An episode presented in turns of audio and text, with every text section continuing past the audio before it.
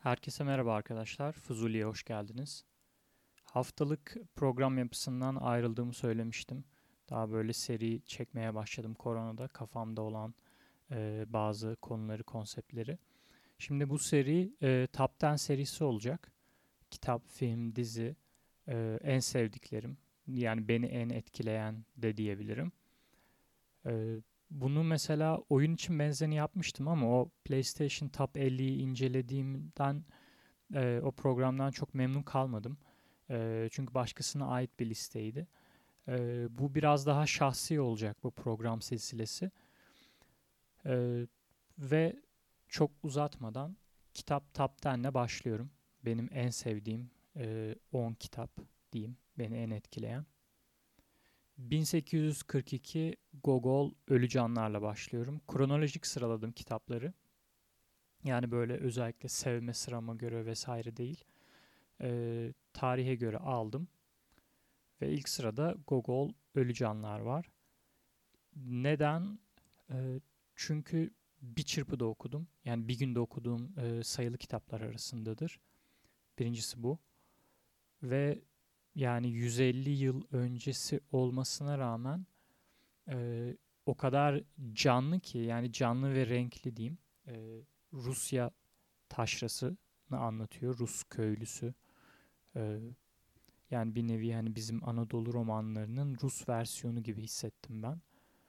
Ama e, işte o kadar canlı, akıcı sanki birisi böyle evde oturup anlatıyormuş gibiydi e, hiçbir şekilde yabancılık hissetmedim yani. Hem tarih olarak çok eski hem coğrafya olarak uzak olmasına rağmen e, yani bana çok yakın geldi her açıdan.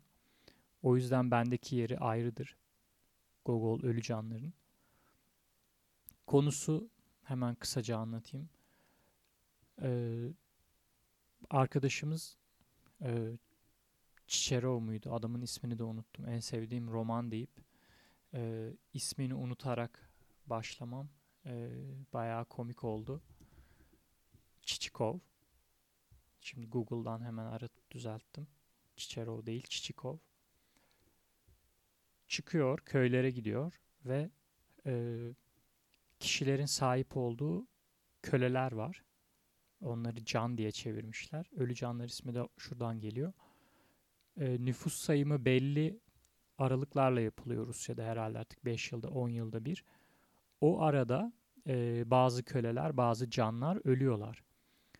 Ve adamın amacı gidip e, ölü olan kölelerin kağıtlarını kendi üstüne geçirmek. Daha sonra da bir sonraki nüfus sayımı gelmeden e, bunları tekrar başkentte satıp ölü kişilerin üstünden para kazanmak. Yani dolandırıcılık yapmaya çalışıyor. Enteresan, orijinal bir tip yani du- duymadığımız bir tip dolandırıcılık. Ee, bunun üzerine gidip köylerden bu kağıtları toplamaya çalışıyor. Ve e, birçok köy görüyoruz ve birçok köylü görüyoruz çok farklı profillerde. Yani buna e, bu numaraya kananlar, sorgulamayanlar ve tabii ki sorgulayanlar. Yani adam diyor ki bir dakika yani ölü olan adamın kağıdını niye kendi üstüne almaya çalışıyorsun gibisinden. Böyle başlıyor ve gidiyor. İlginç de yazarla ilgili şöyle bir hikaye var. Ee, bu üç cilt olarak tasarlanıyor. Ee, sonraki ciltlerde yani ilk cilt e, sanırım Dante'nin ilahi komedyasından da bir esinlenme var. İlk ciltte e, işte Çiçikov'u ahlaksız olarak görüyoruz, dolandırıcı olarak. Daha sonra da yani vicdanen ve ahlaken bir düzelme e, cildi geliyor, gelmesi gerekiyor. E, ancak Gogol e, akli dengesi e, yerinde olmadığı bir dönemde bunları yakıyor. Yaktıktan sonra e, tabii ki pişman oluyor, çıldırıyor yani. E, tekrar yazmaya çalışıyor. Yazamıyor da. E, tekrar o yazılan kısımlardan bazılarıyla ikinci cilt oluşturulmuş. E, sonrasında da ölüyor. Böyle de bir hikayesi var. E, çok üzücü. Çünkü yani ilk cildi bu kadar mükemmel olan bir şey üç kitap olarak karşımıza çıksaydı herhalde şu anda birçok kişinin başucunda olurdu. Yani ben şimdi bile e, başucumda tutuyorum. E, birçok arkadaşıma da önerdiğim, verdiğim ilk kitaplar arasında yer alıyor. Gogol Ölü Canlar. Şimdi buradan ikinciye geçiyorum. 1932 Louis Ferdinand Selin Gecenin Sonuna Yolculuk. Ee, çok bayıldığım bir kitap. Neden olduğunu da anlatacağım birazdan ama geçmeden önce çevirisine geleyim. Çevirisi ancak 70 yıl sonra Yiğit Bener tarafından yapıldı arkadaşlar. Ee, buradan da selam olsun. Ee, önemli bir iş çünkü e, bu kitap bütün yani tüm ülkelerde böyle okullarda falan okutulan bir kitap. Yani 1932'den beri çok ünlenmiş olan böyle klasik eserler arasında ancak e, dilimize kazandırılması çok geç olmuş. E, Yiğit Bener sayesinde olmuş. Yiğit Bener de efsane bir adam. Yani bütün ailesi müthiş. E, Erhan Bener'in oğlu yazar Erhan Bener'in amcası Erhan Bener şey e, Yiğit Bener'in amcası Vüsat O Bener. O da efsane bir yazar. Hikayelerini okuduysanız. E, dedesi de Türkiye'de ilk doktora, fen doktorası yapmış kişilerdenmiş Raşit Bener. Şimdi podcast için araştırırken buldum. Böyle de gerçekten e, Türk aydını bir aile yani. Gecenin sonuna yolculukla devam edelim. Baş kahraman Ferdinand Bardamü. Aslında e, Selin'in kendisi otobiyografik bir roman. E, bu kitabı neden çok seviyorum? Yani kendisini savaşın içinde buluyor ve inanılmaz şeyler yaşıyor adam. Doktor normalde savaşa giriyor. Üç kıta Amerika macerası var, Afrika var, Fransa var. Yine o dönemi çok güzel anlatıyor yani. Başına gelmeyen kalmıyor. Yani hani pişmiş tavuğun başına gelmez derler ya bunun başına gelmeyen. Hakikaten öyle. Ee, ve çok böyle işte savaşın, e, açlığın, sıkıntıların, e, hilenin, hurdanın bir sürü yani kötülüklerin belki en fazla, en yoğun olduğu bir dönemde e, iyi kalmayı, vicdanı, ahlakı yerinde tutmayı başaran bir karakter. O açıdan beni çok etkiliyor. E, yani başına bu kadar çok şey gelmiş bir adamın hala işte iyiliği gözetmesi, dostluğu gözetmesi, dürüstlük, doktorluk yaptığı dönemi var. Onları görüyorsunuz. Ee, çok efsane yani. Dolayısıyla e, böyle toplumsal ve sosyal o değerlerin ötesine geçiyor. Biraz daha e, kişi gözüyle görüyoruz. İşte diğer değerleri, o bahsettiğim değerleri. E, o açıdan çok önemli. E, yani herkesin bu savaş furyasına vesaireye e, kapılacağı bir dönemde kan, acı, kan gövdeyi götürüyor. Kıyamet, Afrika'da işte o esnada sömürge olayları vesaire var. E, bütün bunlara rağmen yani bu adam nasıl böyle akıl sağlığını korumayı başarmış. E, bir de üstüne hala yani hayatının bir şekilde gidişatını, geleceğini elinde tutmuş yani bunu. E, dönüp dolaşıp işi toparlamayı başarıyor. Çok çok sevdiğim bir kitap. Kesinlikle öneriyorum.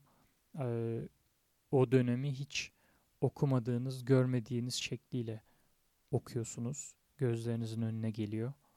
Ee, yani bütün dünyayı geziyor adam o dönemde.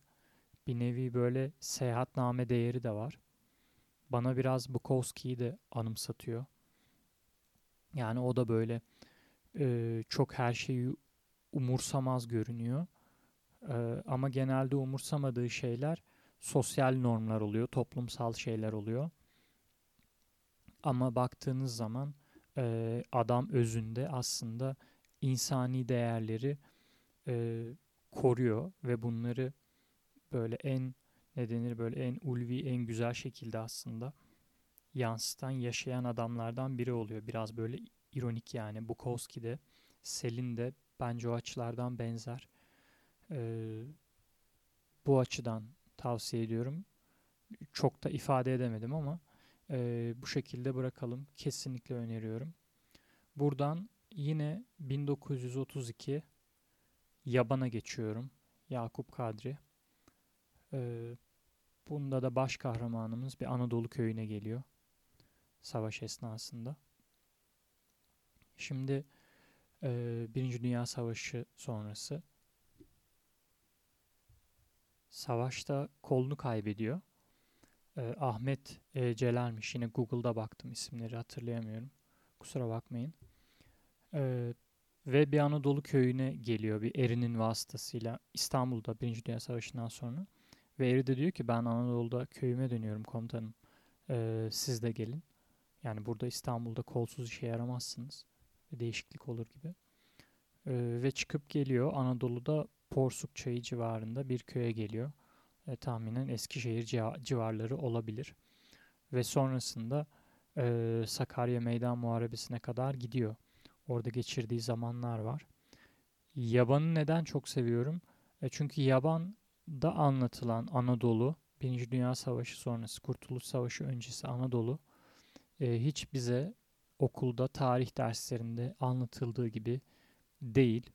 E, savaşın insani yönünü gördüğümüz bir kitap. Öyle hiç epik, hamasi şeyler yok yani. insanlar çılgınca işte silahlar, bilmem neler, Allah Allah sesleriyle falan böyle koşturdukları işte canım feda hemen gidelim ölelim vuralım vesaire kıralım bunlar yok ve gerçekten görüyorsunuz ki savaşta insanların tek derdi e, canını kurtarmak karnını doyurmak uyuyabilecekleri bir yer olması cehalet çok üst seviyelerde yani çünkü gerçekten yoksulluk had safhada. E, kimsenin okuma yazması yok. E, Ahmet Celal gazetelerden öğreniyor olan bitenleri köylülere anlatmaya çalışıyor. E, onları gaza getirmeye çalışıyor. Milli mücadeleye katılmaya, ikna etmeye çalışıyor. Ama e, halk daha bu seviyede değil yani. Karnını doyuramayan, doğru düzgün uyuyamayan, barınağı olmayan bir insanın e, böyle bir aşamaya geçme şansı yok. Yani önce kendi hayatını bir toparlaması gerekiyor ki sonra vatanı milleti için bir şeyler yapabilsin. İnsanlar aç, hiçbir şey yok. Yani çaydı, kahveydi yok. E, buğday yetiştirmeleri çok zor durumda. İşte Yunanlılar uçakla bir şeyler atıyor gökten. Ee, onların ne olduğunu bilmiyorlar. Propaganda kağıtları atıyorlar. Onları işte böyle bir para çek senet sanıyorlar. Hani onlarla gidip bir şeyler alabileceklerini düşünüyorlar falan. Ee, çok şok olduğum bir romandı yani. O yüzden bu listeye aldım. Ee, hiç düşündüğüm gibi değil. Ama aslında e, bize okutulanlar olmasaydı, bu algı e, yönetimi olmasaydı, e, bunlar hiç olmadan düşünsek aslında bu yabandaki e, kanıya varabilirdik diye düşünüyorum. Çünkü yabanda e, ki Anadolu e, çok daha mantıklı. Yani biraz empati kurup kendinizi o dönemde oraya koyarsanız e, yapacağımız bizim de bu olurdu. Bu açıdan şiddetle tavsiye ediyorum. Buradan e, yine 1932 Brave New World'a geçiyorum. Bu 4 numaralı kitabı 1984'de bağladım. Bu sıraya iki kitap koydum. 1949'da yazılmış 84'te. Distopya romanlar çok ünlüdür. Yani dünya klasiklerinden.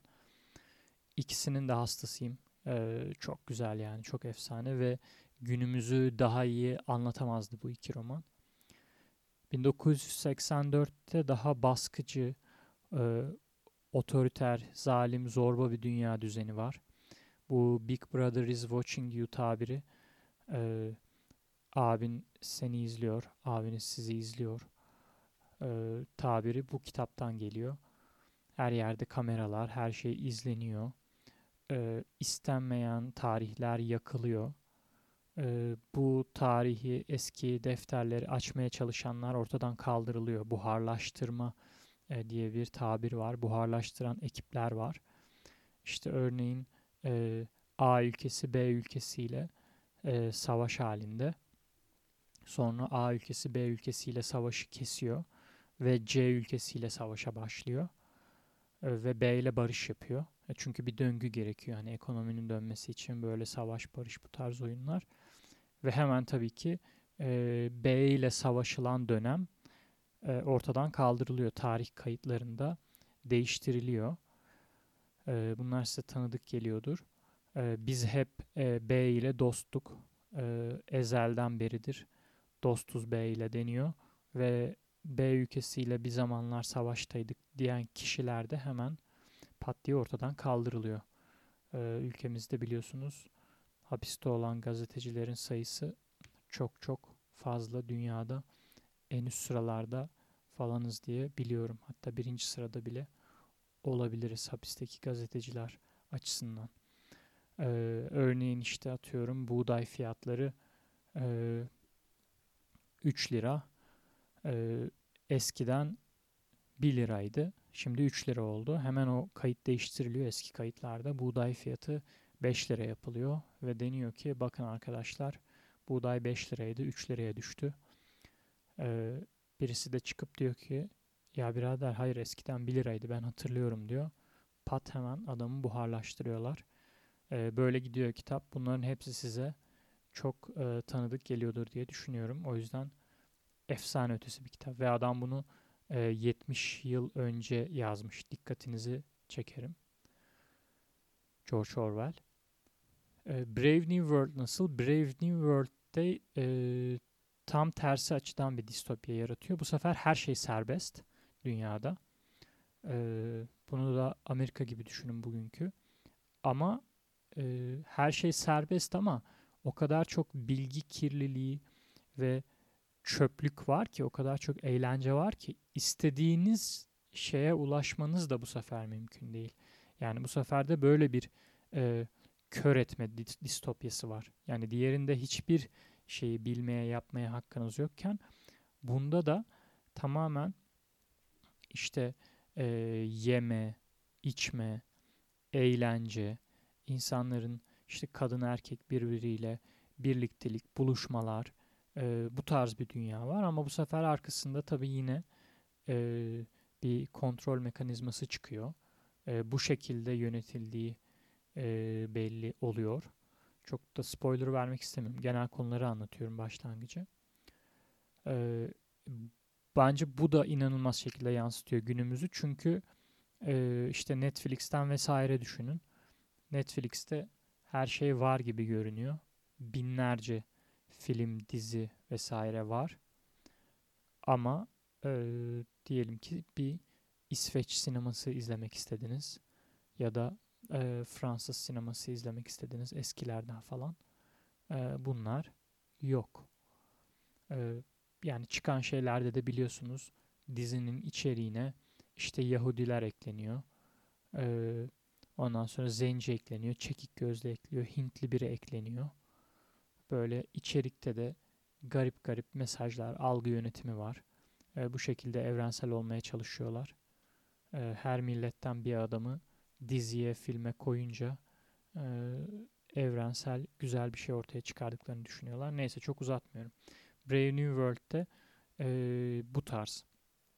Şimdi buradan e, 1961 Tanpınar'a geçiyorum. Saatleri Ayarlama Enstitüsü bir Türk klasiği. Ee, yakın zamanda okudum ben. Maalesef Yaban'ı da Tanpınar'ı da. Ee, keşke daha önceden okusaydım. Biraz kendi ayıbım. Ee, çok çok güzel. Özellikle bu postmodern dönemde e, okunması gereken bir roman. Çünkü neyi değil, nasıl yaptığınız önemli. Üstünden gidiyor ve iş çok absürt, çok garip hallere geliyor. Ee, tam işte bu dönemki e, aslında işte Trump'ın demeçleri falan. Yani o kitap da öyle başlıyor. İşte biz ne yapıyoruz? Saatleri ayarlama enstitüsü olarak e, gidiyoruz saatleri ayarlıyoruz falan filan. Yani düşününce e, bir bok yapmıyor gibi görünüyorlar. Ama e, iş o kadar büyüyor ki yani işi o kadar saygıdeğer hale getirmeye çalışıyorlar ki e, işte gazetelerdeki lansmanıyla vesaireyle, halk içindeki lansmanıyla, e, açtıkları ofislerle, ondan sonra e, giydikleri kıyafetlerle, yani işte ne oluyor? Saatleri ayarlama enstitüsü sekreteri alıyorlar hemen. E, bu şekilde iş artık bakıyorsunuz saygınlık kazanıyor. E, sen bir şekilde artık şeyi sorgulamaya bırakıyorsun. Bu enstitünün e, varlığını sorgulamayı bırakıyorsun Bir organizasyon oluşmuş çünkü artık. Sonra sekreterin sekreteri alınıyor. Özel kalem müdürü, özel kalem müdürünün e, sekreteri, yardımcısı falan. E, böyle konuşurken hemen sizin kafanızda da bir şeyler canlanmıştır. Yani birçok e, devletin yapısında da aslında aynı şeyi görüyoruz. E, iş böyle çığırından çıkıyor yani kontrol edilemez bir hal alıyor. E, planlananların da dışına çıkıyor. Ve bununla birlikte insanlar da tabii muazzam değişiyor. Yani bir e, yalanın içine giriyorlar ama bir yerden sonra onlar da neyin yanlış neyin doğru olduğunu kaybediyorlar. E, zaten doğru yanlış diye bir kavram bugün de yok. Bugün de aynı şeyler oluyor. Sadece postmodern dünyada şu an para eden şey değerli. E, ne olduğuna bakılmıyor. Onu nasıl yapıyorsun, nasıl satıyorsun falan filan. E, tavsiye ediyorum şiddetle. Buradan e, 1972'ye geliyorum. Oğuz Atay tutunamayanlar arkadaşlar. Ekşi'de tutunamayanları bitiremeyenler diye bir başlık var. Biraz öyle bir roman. Herkese göre değil. Ee, ben rekor kırmış olabilirim. 7 günde bitirmiştim. Yaklaşık 700 sayfa falan herhalde. Hiç durmadan okudum yani. 7 gün boyunca e, yeme, içme, uyuma haricinde hep okudum. E, bilinç akışı yönteminin uygulandığı bir roman. E, sanırım dünyada işte Marcel Proust var. E, Virginia Woolf var.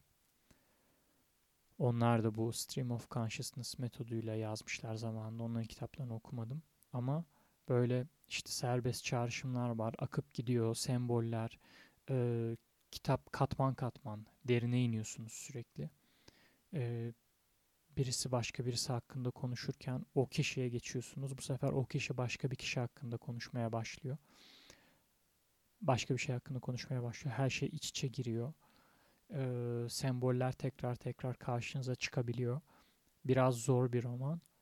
Ama e, yani böyle bir şeyi yazmak için de e, herhalde dahi olmak gerekiyor. E, çok inanılmaz bir kurgu var. Dediğim gibi bu katmanlı yapı var. E, böyle yer yer başınız bile ağrıyabilir. O noktalama işaretlerinin olmadığı ünlü bölüm var. Yani biraz tarif etmesi güç. E, çok o yüzden e, açıklamaya çalışmayacağım. Şimdi berbat etmeyeyim e, programı da. E, yani sadece ben tutunamayanları çok seviyorum. Kendime çok yakın buluyorum Oğuz Atay'ı. Yani okurken sanki e, o adamın derdini anlıyormuş gibi hissettim. Yani Oğuz Atay'la karşılıklı e, birçok şeyi konuşuyormuş gibi hissettim. E, o yüzden o frekansının da tutması lazım okuyan kişinin yazarla. E, yani adamın bu adamın derdine yani bunların hepsinin arkasında neler anlatmak istiyor gibi. Ama e, müthiş bir zihin yani çok böyle engin okyanus gibi. E, adam çok fazla şeyden bahsediyor aslında. Ve böyle bir nevi dertleşme gibi de düşünebilirsiniz okurken. Ve kafanızda olan şikayet ettiğiniz sıkıntıların hepsi ne bir şekilde değiniliyor. Şimdi buradan e, 1976'ya geliyorum. E, Richard Dawkins Gen Bencildir yazmışım. Bu kitaba ilave bu sıraya bir de 1997 Jared Diamond Tüfek, Mikro ve Çelik yazdım. E, bu listedeki e, non-fiction e, tek kitap burası, tek sıra burası. İki tane koydum bu sıraya. E, ben böyle felsefe, kişisel gelişim bu tarz kitaplar pek okumuyorum. Genelde edebiyat okuyorum. Yani fiction okuyorum. Ama e, non-fiction olan bu iki kitap e, benim e, hayata bakışımı değiştirdiği için bu listeye bu iki kitabı koymak istedim. E, yani Richard Dawkins evrim üstünden bakıyor. E, Jared Diamond da aslında toplumların evrimi üstünden bakıyor. Yani e, medeniyetin başlangıcından bu döneme hangi toplumlar neden e, gelişti gibisinden. E, çok detayına girmeyeceğim. İlgilenen arkadaşların okumasını tavsiye ediyorum. Hayata bakışınızı, topluma bakış, bakışınızı, insanlara bakışınızı değiştirebilir. E, bunu pozitif bilimlerle yapıyorlar. O yüzden seviyorum bu kitabı. E, Yani Dawkins'te biyoloji görüyorsunuz. E, Diamond'da da aslında işin e, biyolojik, coğrafik yönleri daha kuvvetli. Şimdi e, mesela en basitinden diyor ki Güney Amerika'nın gelişememe sebebi yani sıfırdan alıyor. Böyle bilgisayar oyunu gibi düşünün. Civilization oyunu gibi. Ee, orada işte lama var ve e, mısır var. Tahıl olarak mısır var. Hayvan olarak lama var. Ama işte bakıyorsunuz Orta Asya'ya falan ya da Orta Doğu'ya e, işte at var, inek var, koyun var. Tahıl olarak da buğday var. E, adam böyle ele alıyor. Bu bakış açısı benim çok hoşuma gitti. Jared Diamond'da. Diyor ki işte buğdaydaki protein oranı daha yüksek. Tahıl olarak mısıra baskın. Ee, hayvan olarak da çeşitlilik daha fazla. Ata binebiliyorsun. Koyunun yününden faydalanabiliyorsun vesaire. Ve diyor ki işte sıfırdan bu kaynaklarla e, oyuna başlatılan iki kıta düşünelim diyor. E, bu durumda tabii ki doğal olarak e, Asya'nın, Avrupa'nın Güney Amerika'dan daha fazla gelişmesi, Afrika'dan daha fazla gelişmesi daha normaldir diyor. Kitap bu buralardan yürüyor. E, bu bakış açısı benim çok hoşuma gitmişti ve yıllardır da e, aynı bakış açısıyla bakmaya çalışıyorum e, toplumsal olaylara. E, Dawkins'ten çok bahsedemedim ama Dawkins'i bilen bilir. Buradan 1998'e geliyorum. Orhan Pamuk. Benim adım Kırmızı. Çok yakın zamanda okudum. Yani 30 bir yaşındayım şu anda ve e, bu yaşlarda pamuğu okumuş olduğum için yine biraz utanç duyuyorum. Yani ne olursa olsun siyasi olayları falan var biliyorsunuz böyle karalama şeyleri oldu Orhan Pamuk'la ilgili ama ne olursa olsun e, Nobel Edebiyat Ödülü almış bir yazar Orhan Pamuk ve e, Türkiye'de okunduğunu sanmıyorum. Aslında Türkiye'de hiç kitap okunmuyor ayrı mesele de. E, okumak lazım. Yani bir başlamak lazım en azından alıp sevmezseniz bırakırsınız ama e, bu büyük bir başarı yani kimse bunu yatsıyamaz. Seçtiğim kitabı benim adım Kırmızı. E, bu arada başlamadan bir bilgi daha vereyim arkadaşlar. Nobel e, ödülleri e, spesifik olarak bir kişinin bir kitabına ya da bir bilim adamının bir işine verilmez. E, kişiye verilir. Dolayısıyla e, Nobel ödüllü kitap diye bir şey yok. Nobel ödüllü yazar var. E, sadece ilintilendiriliyor, ilişkilendiriliyor. Mesela verildiği dönemde hani şey denebilir. Benim adım Kırmızı mesela Nobel almasında daha etkili olmuştur. Yani böyle bir tabir kullanabilirsiniz. E, ama e, Nobel ödülü benim adım Kırmızı'ya verilmiş bir ödül değil. Orhan Pamuk'un ödülüdür bu. Yani kişiye verilir Nobel ödülleri her alanda böyle. Sadece belli çalışmalar, belli eserler buna katkı sağlar. Şimdi benim adım Kırmızı'ya dönelim. Ee, neden çok sevdim? Birincisi e, tekniği çok farklı kitabın. Birçok kişi ve birçok nesne anlatıyor romanı. Yani ölü bir adamın ağzından başlıyor ve e, biraz da zaten böyle polisiye gibi, suç romanı gibi e, kim öldürdü, neden öldürdü bu bulunmaya çalışılıyor. Osmanlı döneminde minyatür sanatıyla çok ilgili bir roman.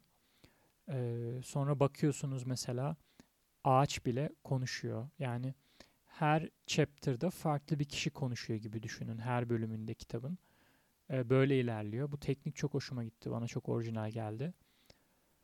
E, ikincisi de tabii ki e, minyatürü anlatan e, yegane roman olabilir.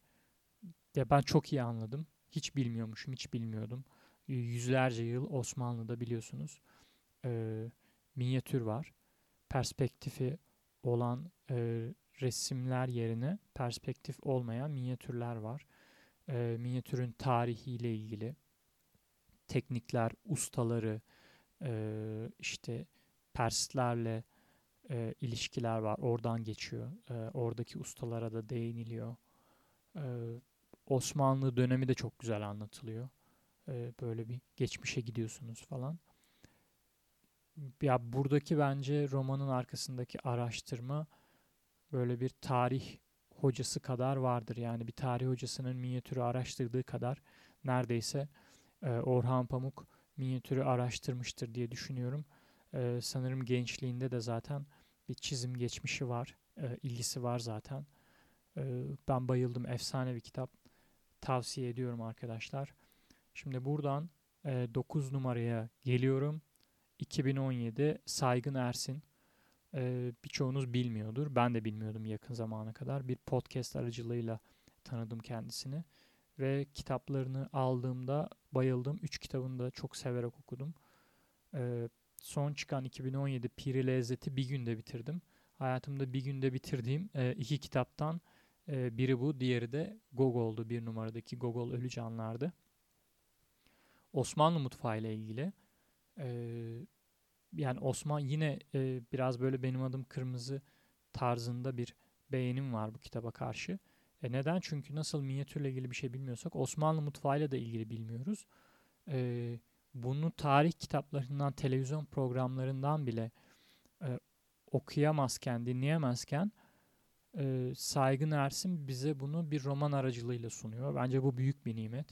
Ya ben çok sevdim. Yani böyle aydınlandım yani. Aa Osmanlı mutfağı böyle miymiş? Aa böyle yemekler mi varmış? Ee, bir de bunun içine tabii acayip böyle entrikalar giriyor, aşk giriyor, kavgalar giriyor, maceralar giriyor falan. Ya film tadında yani böyle dizisi filmi çekilse bayılarak izlersiniz. Bence çekilir. Ee, diğer romanları da öyle. Türk mitolojisiyle ilgili. Ee, o açıdan da ben Saygın Ersin'i çok seviyorum. Kendisi bir sosyolog. Ee, aynı zamanda okulumdan e, bir alumni. O açıdan da sempatim bir tık daha fazla. Ee, orada da mesela Türk mitolojisi üstünden böyle müthiş bir macera var. Bir saga var. Ve e, işte e, on numarada gelecek olan Harry Potter, Yüzüklerin Efendisi ve e, Game of Thrones serisine yakın olan Türkiye'deki tek eseri bence yaratmış olan kişi. O açıdan ben e, bu listeye ekledim kendisini. Bu bence çok önemli bir şey. Yani o işte saga dedikleri şeyi, modern mitoloji dedikleri şeyi bence yaratan bir kişi. E, önemli. E, umarım Piri Lezzet'le e, hak ettiği üne kavuşur yakın zamanda. Belki filmini, dizisini bile görürüz kitaplarının. Bahsettiğim Türk mitolojisiyle ilgili olan olağanüstü güçlere sahip olan kişilerle ilgili serisi e, Erbain Fırtınası ikinci kitabı Zülfikar'ın Hükmü de birinci kitabı öyle bir iki kitaplık bir seri var. Onu da kesinlikle tavsiye ediyorum. E, ve buradan 10 numaraya geçiyorum. Az önce bahsetmiştim. 10 numaraya Harry Potter serisi, Yüzüklerin Efendisi serisi ve Ateş ve Buz'un şarkısı serisini koyuyorum son olarak. O numarada 3 kitap var. E, bunlarsız e, bitirmek istemedim bu Top 10 programını. E, ben çocukluğumdan beri çok seviyorum. Yani oyun oynamayı seviyorum, mitolojiyi seviyorum, e, animeyi seviyorum. Yani olağanüstü şeyleri seviyorum, fantastik kitapları seviyorum, bilim kurgu fantazi kitaplarını seviyorum. Onların en tepesinde de bu üçünü koymak istedim. Ee, birbirlerinden ayrılar çünkü biri birinden daha üstündür diyemem. Hepsinin tarzları farklı ama e, üçü de benim için doyumsuz yani böyle tekrar tekrar okunur, izlenir. Zaten yazarlarının e, dehasına diyecek yok. Yarattıkları yani sonsuz dünyalar, karakterler. Yani böyle bir şey yok yani tek bir kişinin kafasının içinden e, bu kadar karakter, bu kadar diyar çıkması e, gerçekten inanılmaz. Bu üç kitabı da 10 numarada bahsederek bitiriyorum programı. E, düşünüyordum şimdi bu üç kitabın detaylarına girsem ama girmeye gerek yok. Herkes biliyor. E, neden sevdiğimi falan detaylarını anlatmaya gerek yok. 34. dakikaya girmişiz zaten. E, uzunca bir program oldu. Böyle arkadaşlar. E, içime sinen bir program oldu. Uzun zamandır yapmak istiyordum. Yani böyle hazır listeleri incelemektense e, kendi listemi sizinle paylaşmak bana daha doğru geldi. E, çünkü düşünüyordum uzun zamandır. Mesela işte kitap üstüne program yapayım, edebiyat üstüne yapayım, sinema üstüne yapayım. Ama bunlar anladığım şeyler değil yani.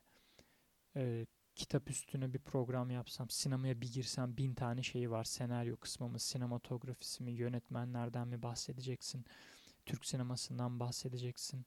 Ondan sonra uzak doğu sinemasından bahsedeceksin, Hollywood'dan bahsedeceksin, Bollywood'da böyle gidiyor. Ee, anladığım bir konu değil. Anlasam ve girsem zaten e, kendi başına podcast, sinema podcast'in olması lazım. İçine 100 tane program girer. E, bunlara hiç girmeyerek e, böyle bir şey yapmayı seçtim. O yüzden e, sinema podcastleri yapmak yerine sadece en sevdiğim 10 film podcast'i yapacağım. En sevdiğim 10 kitap podcast'ini böylece tamamlıyorum. 10 film podcast'inde görüşmek üzere arkadaşlar. Kendinize iyi bakın.